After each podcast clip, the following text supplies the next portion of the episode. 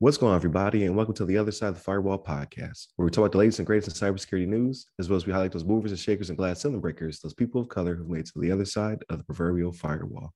My name is Ryan Williamson. As always, I'm joined by Shannon Tynes. What's up? What's up? And Levon Maynard. Hey, welcome to the show. What is going on? So, welcome to the uh, the podcast. Um, Monday and Tuesday are topics. Wednesday, we do a discussion. And then Fridays, we talk about everything else. So everything that's non-cyber related, movies, books, T V shows, all that good stuff. Well, without further ado, I give it to Levon. Yes, sir. Yeah, so today we have an article. This is from uh, Bleeping Computer from Bill Tallis. And this one's uh, titled, Domain Shadowing Becoming More Popular Among Cyber Criminals. And uh, this one is actually a pretty interesting article. I thought this was, uh, I, I came across this uh, as I was browsing the web the other day, and I thought it might be something cool to share with the with the uh, the audience. But apparently to uh, uh, Palo Alto Networks discovered that a, a, phen- a phenomenon of domain shadowing might be more prevalent than previously thought. They uncovered twelve thousand one hundred ninety-seven cases while scanning the web between April and June of twenty twenty-two. Uh, so d- domain shadowing is a subcategory of D N S hijacking, where threat actors compri- uh, compromise the D N S of a leg- legitimate domain to host their own subdomain for use in a malicious activity, but do not modify the legitimate D N S entries that already exist. So you can imagine, like, uh, I don't know, if you go to like w w w dot google dot com, and then the subdomain might be something like, I don't know, uh, they might do something like hacker dot google dot com. Um, so essentially these, these um, hackers are, are compromising these uh, domain these uh, domain records, or the, the domain for these uh, the websites, uh, and creating these little sub subdomains without pretty much modifying the main uh, main portion, like the w w w dot google dot com.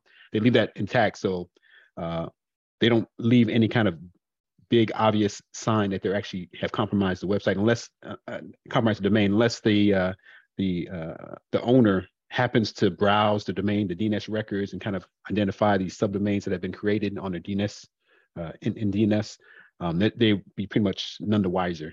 So uh, it's pretty, it's a pretty interesting uh, hack. Um, obviously, like for us being uh, the user base, if we're going to these websites, uh, I, I think the, the main way that we'd potentially be compromised would be if we got like phished. Uh, if somebody sends an email saying, hey, you need to update your Google account, um, just go to this U R L, hacker dot google dot com or something like that. Uh, you you go to the website, it loads up, it shows you that you have a valid certificate, shows you that green like green check mark or green lock or whatever, uh, showing that you actually have a valid the validated the uh, the website certificate, um, because it actually is, a, is actually a valid domain. Uh, but unknowing to you and unknowing to Google, uh, or you know, I'm using Google as an example. They haven't been hacked, but uh, but if uh, if you go to the hacker dot google dot com or something for that, and then in this in this example, uh, you may get prompted for, to enter your credentials for your Gmail account, something like that, uh, and then uh, all of a sudden you you just provide your your credentials to this hacker, and then they may they may direct you back to Google uh, Gmail or something like that, and make it look like you actually logged in correctly to the, the correct website, while at the same time they actually cop, uh, compromised or captured your your credentials and maybe your token as well, like with a man in the middle tech. So I thought this was actually pretty interesting. Um, they uh, go on to describe some other things. Uh, I know they mentioned in here somewhere where they said that, uh, I think that somebody else did some sort of scan. They were only able to identify like two hundred of the uh, of the initial like twelve thousand. Uh, oh, there's a VirusTotal. Uh, I guess the VirusTotal is some sort of other kind of scanning software that was supposed to be scanning these domains.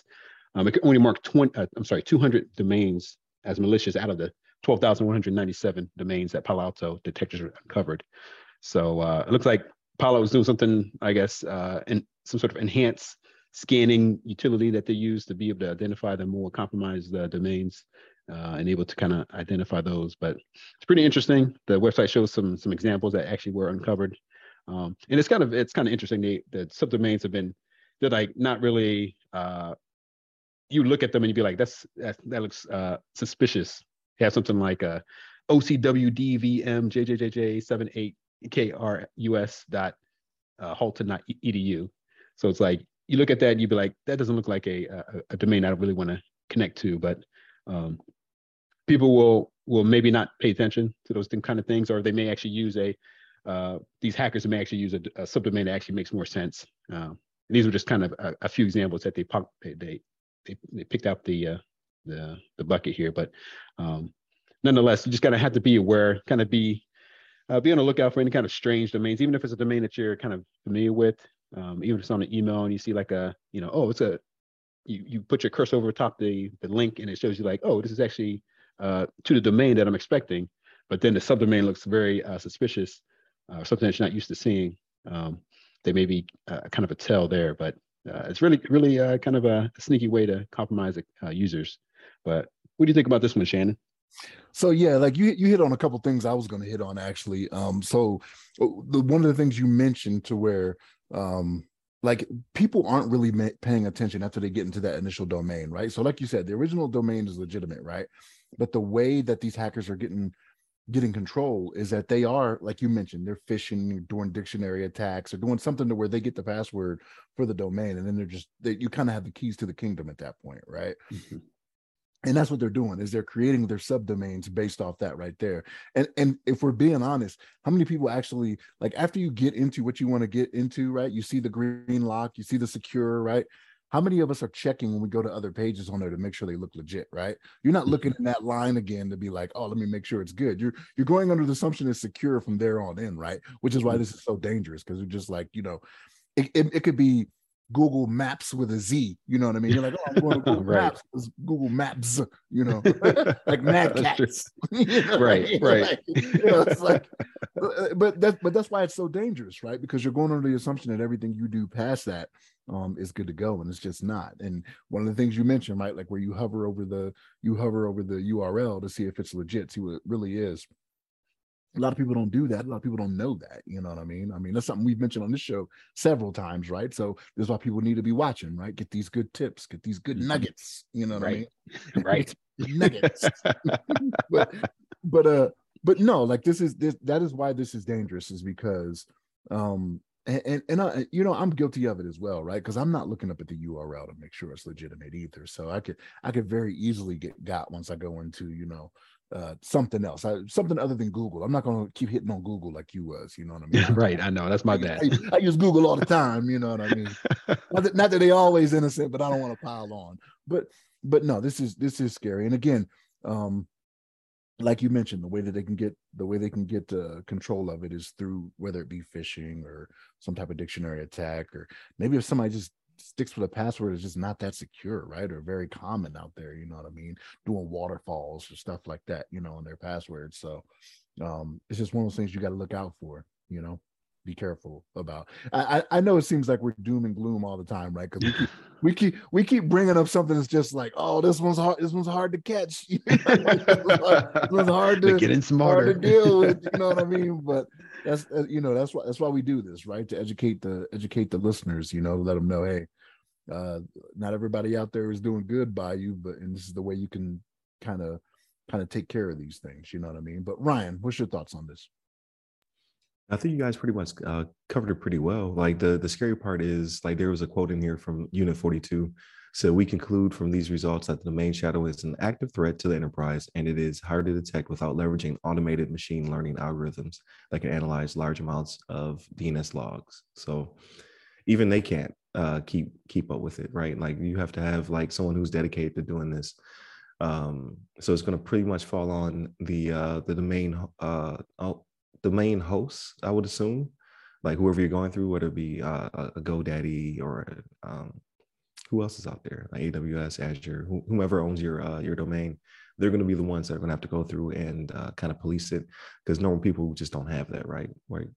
That's not a responsibility of like a mom and pop type uh, establishment. Um, but like I guess your larger websites, your Apples, your Googles, your Microsofts, like they would have the uh, the the oomph to make this happen. But to protect users, it's going to have to be um, probably the uh, the domain hosts. It's probably going to be the ones that have to clean it up. Uh, but yeah, like just be careful. Like I, I never click through uh, my my emails anymore, even when it does look legit.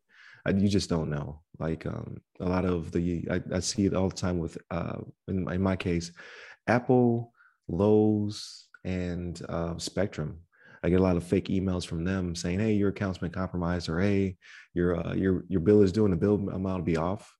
They'd be like, well, typically you don't send me the, the amount in the email, right? You'll send me a statement.